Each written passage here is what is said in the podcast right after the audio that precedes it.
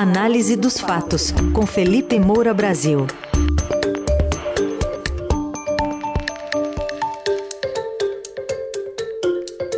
Tudo bem, Felipe? Bom dia.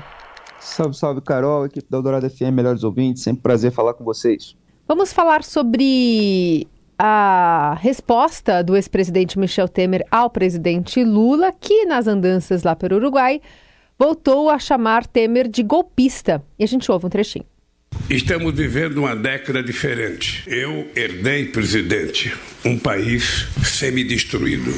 Quando deixamos a presidência, o Brasil era a sexta economia do mundo. Voltamos agora e o Brasil é a décima terceira economia. E agora? Do mundo. Isso é um desafio que não me deixa triste. É um desafio que me dá otimismo, me dá coragem e me obriga a estabelecer metas. O Brasil não tinha mais fome quando eu deixei a presidência da República. E hoje tem 33 milhões de pessoas passando fome. Significa que quase tudo que nós fizemos de benefício social no meu país, em 13 anos de governo, foi destruído em seis anos. Ou melhor, em sete anos. Três do golpista Michel Temer e quatro do governo Bolsonaro. Bom, é a segunda vez que o Lula se manifesta, né, como um golpe nessa agenda pela América do Sul, ao que aconteceu ao impeachment de Dilma Rousseff. Também queria te ouvir sobre a resposta de Michel Temer. Você acha que ele foi bem em dizer que foi vítima de um golpe de sorte? A resposta do Michel Temer foi absolutamente perfeita, Carol. É, já tive muitas críticas, evidentemente, ao Michel Temer, ao MDB, a reunião dele com o Joesley Batista lá no Porão, é, toda aquela gravação que foi bastante incômoda para o governo dele acabou manchando é, aquele período. É, semanas depois, o Rodrigo Rocha Loures, o braço direito do Temer, apareceu correndo com aquela mala de dinheiro da JBS, tudo isso foi muito ruim. Agora, enfim, se for falar sobre toda essa sujeira, os governos do PT é, também tem, etc. E a gente tem que focar aqui no aspecto principal do problema, que é essa declaração do Lula, essa tentativa de reescrever a história. E quem está certo nesse caso específico é o Michel Temer. Eu estou falando há três dias aqui na coluna, já dei um monte de comentários essa semana, desde a primeira declaração do Lula. Fui o primeiro, inclusive, a dizer que se houve um golpe, que obviamente não, é, não chega a ser um golpe de Estado, mas um golpe processual, é, dentro do processo de impeachment foi do Ricardo Lewandowski. Eu vou ter que repetir isso ao longo de todos esses anos se o Lula continuar mentindo. É o ministro do STF, indicado por ele próprio, que conduziu o processo no Senado Federal, como manda a Constituição.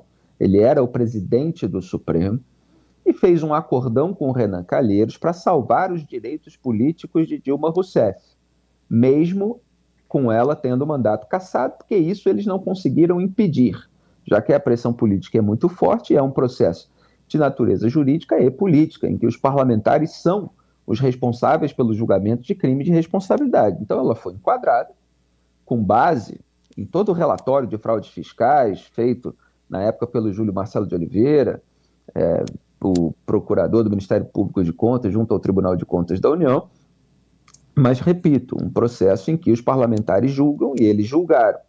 O Fernando Collor de Mello protestou. Por quê? Porque ele foi alvo de impeachment em 1992 e ele perdeu os direitos políticos como manda a lei. Repito, que falei ontem, anteontem nessa coluna. Tem uma prova da OAB que, já, que Ricardo Lewandowski teria zerado na questão, porque a resposta mostra que o que ele fez lá no Senado Federal está errado. Então, o único é, golpe processual que houve naquele caso é, foi a favor da Dilma e não contra ela. Precisou que o, os eleitores de Minas Gerais, na eleição seguinte, disputada por Dilma, é, contra a regra que deveria ter sido seguida, é, eles, os eleitores, é, a, derrubassem, a apiassem, quer dizer, na verdade, não votassem nela, não a elegessem, para que ela não é, tivesse seguido, na prática, é, a, a, conquista é, oriunda dos seus direitos políticos mantidos indevidamente. É, então, o Temer, além de rebater muito corretamente, ainda falou que foi um golpe de sorte, né, usando aí um, um trocadilho, um jogo de palavras, é, de uma maneira irônica, e falando que o que ele destruiu é, foi o desemprego, a taxa de juros, a inflação, é, por meio de medidas como a reforma trabalhista, a lei das estatais, que agora o PT tentou afrouxar. É claro que está em toda uma articulação política para emplacar o Aloysio Mercadante no BNDES e o Jean Paul Prat na Petrobras sem precisar do afrouxamento da lei das estatais, mas tinha receio. É, e, e, e, tentou aprovar no Congresso Nacional, mas a repercussão foi muito negativa, então ficou pendente no Senado. Mas na Câmara chegou a ser aprovado o afrouxamento. A lei das estatais veio para tentar reduzir a ingerência política nas estatais, quer dizer, você tem uma quarentena de 36 meses para que quem é, ocupou um cargo de direção partidária ou participou de uma campanha eleitoral possa ser indicado.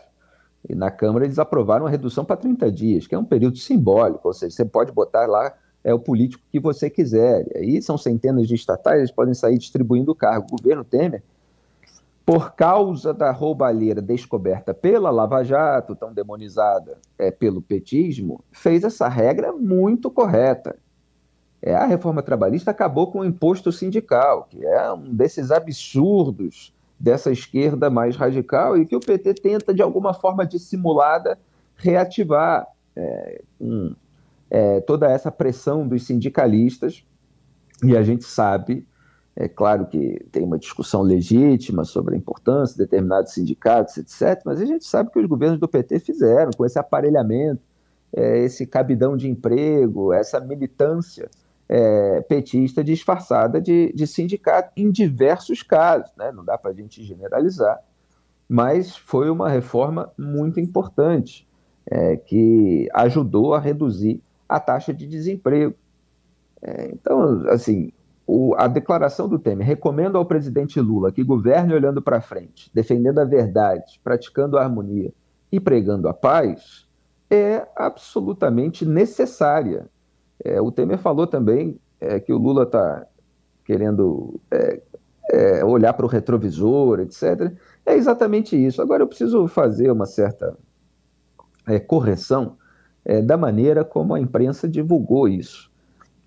porque se falou, por exemplo, que o Temer acusou o Lula de tentar reescrever a história. Olha, existem fatos e a imprensa ela não pode deixar de lado que existe o um mundo real, que é o mundo dos fatos. Então, o Temer não fez uma acusação contra o Lula. Está errado dizer isso. O Temer afirmou que o Lula tentou reescrever a história, porque foi isso que aconteceu. Isso não é matéria de opinião. Então, na hora de manchetar, é preciso haver um certo cuidado, porque senão o jornalismo vira é, uma, uma repercussão é, de bate-boca sem fazer a triagem daquilo que é fato. Já falei disso aqui nessa coluna, por exemplo, em relação a questões processuais. As pessoas acham que, ah, porque é, houve manobra jurídica, extinção do processo é, por prescrição, então tudo aquilo que estava dentro do processo, então é como se fosse mentira, como se fosse inventado. Não. Por exemplo, Lula recebeu pelo Instituto 4 milhões de reais da Odebrecht, o Lula é, recebeu pela sua empresa de palestra, a Lils, né, que tem aquelas iniciais dele, LILS, Luiz Inácio Lula da Silva, é, quase 2 milhões e 850 mil reais da Odebrecht entre 2011 e 2014. O Lula frequentou o sítio de Atibaia, é, reformado e customizado pela Odebrecht, numa obra inicialmente custeada em 700 mil reais, como disse um dos colaboradores premiados dos 77 que fizeram delação homologada pela ministra do Supremo Tribunal Federal, Carmen Lúcia, são fatos que não se apagam. Não existe isso de que por uma é, questão processual, por um processo de responsabilização penal e tal, então se joga tudo isso fora. É, então, assim, o processo de impeachment ele aconteceu no Brasil, ele respeitou o rito legal, fora essa atitude de fatiamento da votação é, feita pelo Lewandowski, ou seja, a parte ilegal é a parte a favor da Dilma, não contra. Então, assim, o Temer afirmou algo que está acontecendo. É, o Lula mentiu no exterior sobre um processo legal no Brasil. É o negacionismo petista, com toda a gravidade que está é, tá embutida no fato de um presidente da República atacar o próprio Congresso Nacional, atacar o próprio país, é, aqui é, no exterior, num país vizinho como a Argentina. É, inclusive, ele tem aliados que votaram a favor do impeachment de Dilma Rousseff. Vai punir esses aliados? Então, vai punir é, os presidentes das casas legislativas, porque o Congresso Nacional teria dado um golpe de Estado. Quer dizer, é um nível muito rasteiro, é uma irresponsabilidade total, e o Temer faz muito bem em, em colocar as questões no seu devido lugar. Outra coisa, nesse é, discurso do Lula que a gente acabou de ouvir, exatamente nessa sonora, como a gente diz no jargão jornalístico, ele falou que o Brasil não tinha mais fome quando ele deixou a presidência em 2010. Tem uma matéria do Metrópolis, eu preciso indicar, porque fizeram um compilado de reportagens de TV, inclusive, daquela época, para mostrar que os dados e registros desmentem essa declaração do Lula. E que nos anos seguintes, inclusive durante o governo de Dilma Rousseff, a insegurança alimentar se agravou. Porque ele fala, não, que é o que veio depois, foi o Temer, foi o Bolsonaro, é que agravaram e tal. Olha, é, o Temer tentou realmente é, diminuir tudo isso com as medidas que ele implementou na esteira da crise econômica deixada pelo PT, e o Bolsonaro, claro, com essa gestão completamente é, desastrosa, é, ele voltou a agravar esse problema. Agora, a parte vigilante da imprensa precisa impedir o Lula de falsificar a história, retomando os dados verdadeiros que ele tem distorcido é, com, com bastante frequência. Essa é uma das funções principais do jornalismo.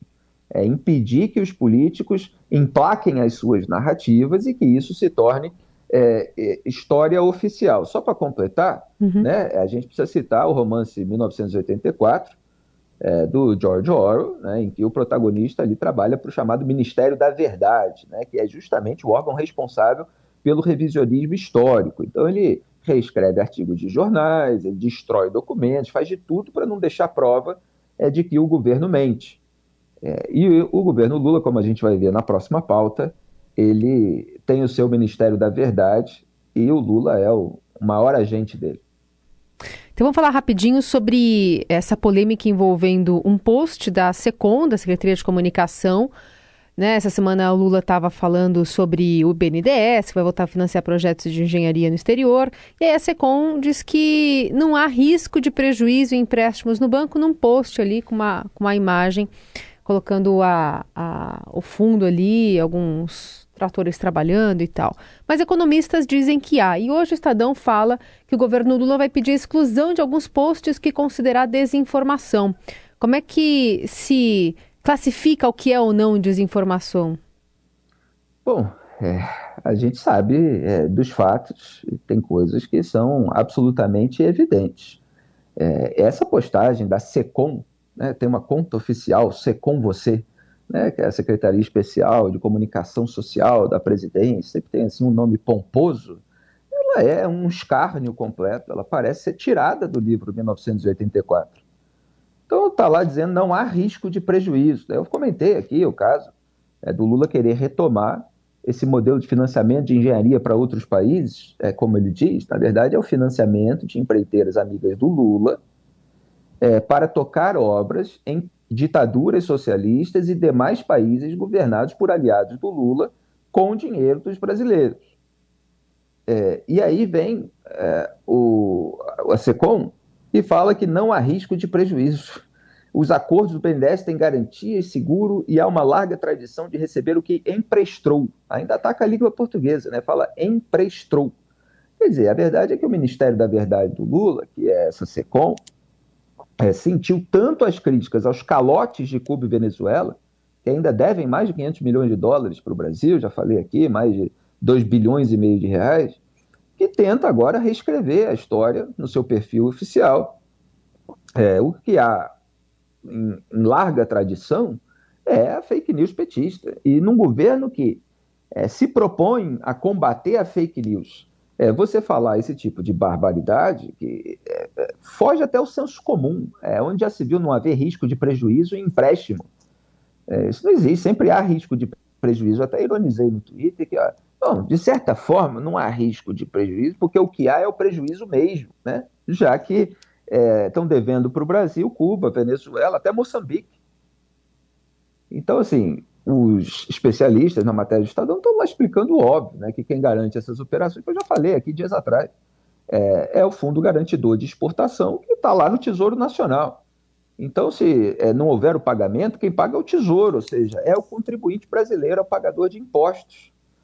Pode não ter risco para o BNDES, mas tem para o Brasil, tem o risco para as contas públicas, porque o BNDES vai ser ressarcido, só que ele vai ser ressarcido com dinheiro daquele, daqueles brasileiros que estão acordando cedo para trabalhar, para suar a camisa. Enquanto Cuba deixa como garantia charutos cubanos.